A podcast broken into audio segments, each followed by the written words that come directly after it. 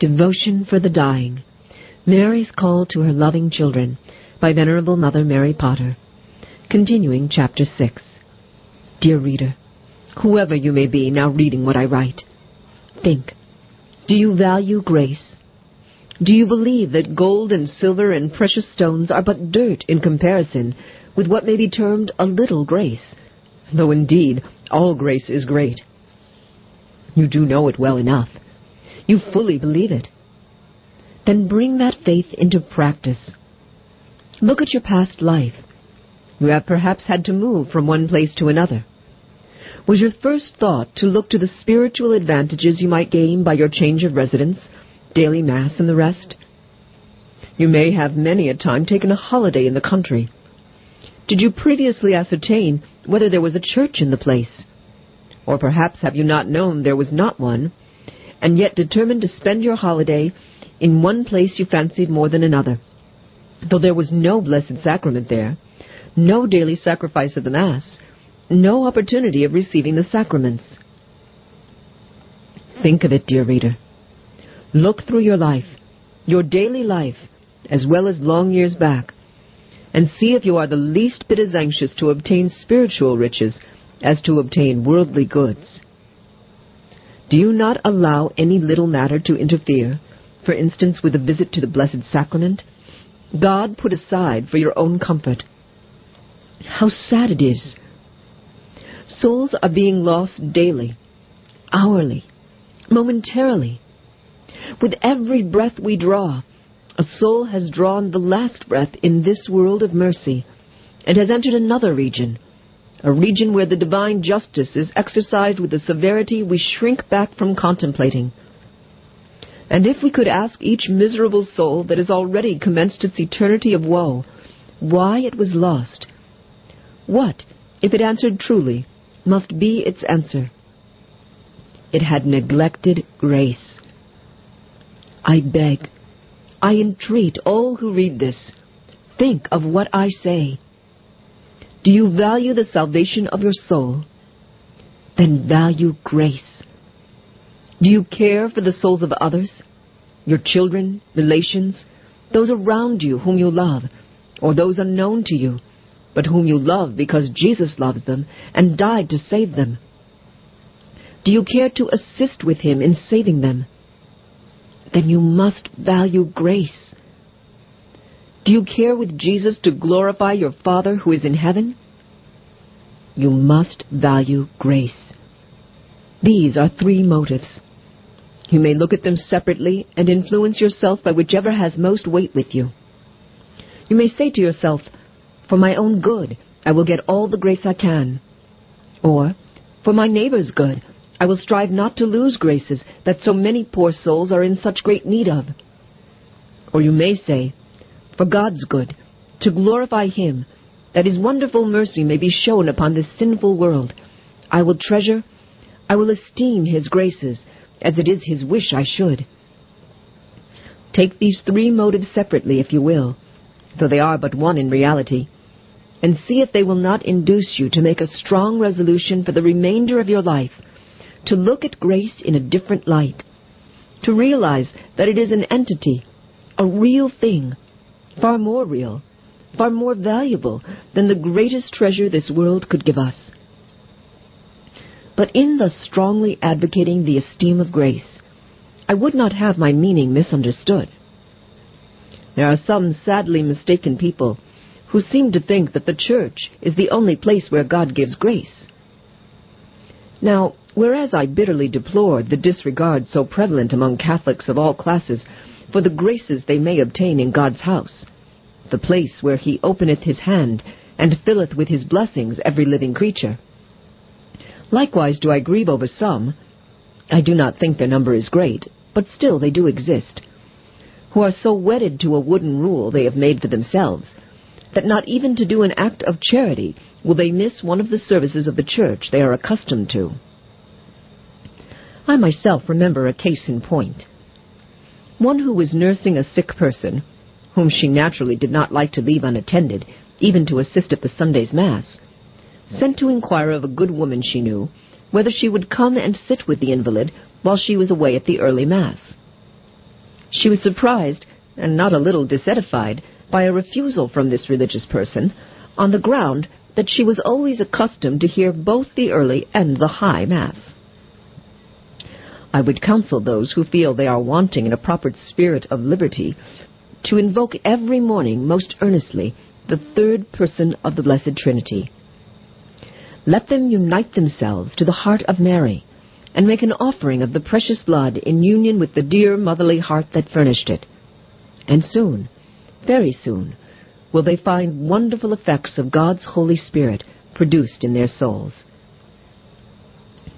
To return to the subject from which I have so long digressed, the people who are placed in such a state of life that they are really hindered from many graces, from obtaining the powerful helps God gives us to fight against the devil, the world, and our own corrupt nature.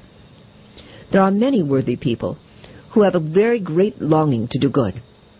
They would be very happy to have the opportunities they see enjoyed by others of hearing Mass, frequenting the sacraments, visiting our dear Lord in the Blessed Sacrament, and making reparation to Him for the offenses offered to Him. But they think, as they are so much occupied with their various duties, they cannot do the good they would. And yet, how much good they may do that they have, do not think of. The best intention we can have in all our actions is the intention of doing the adorable will of God. That thought will give a zest to all we do.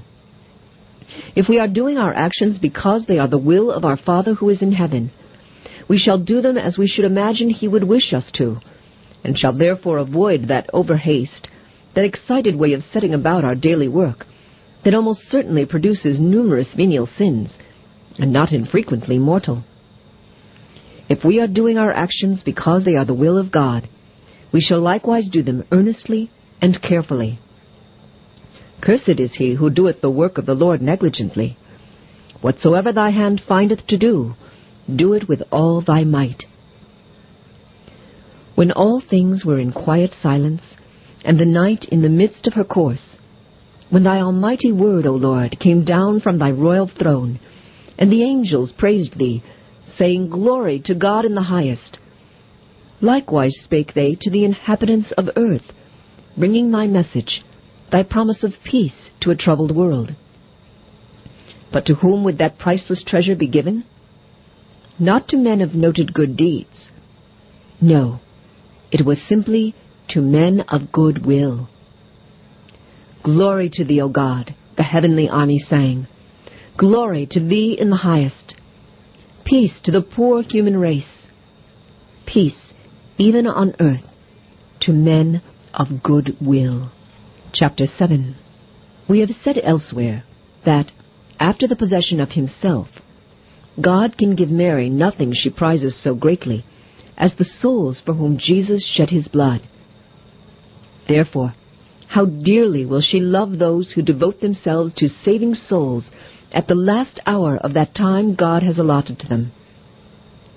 The hour of death has come at this present time while I am writing for many upon this earth.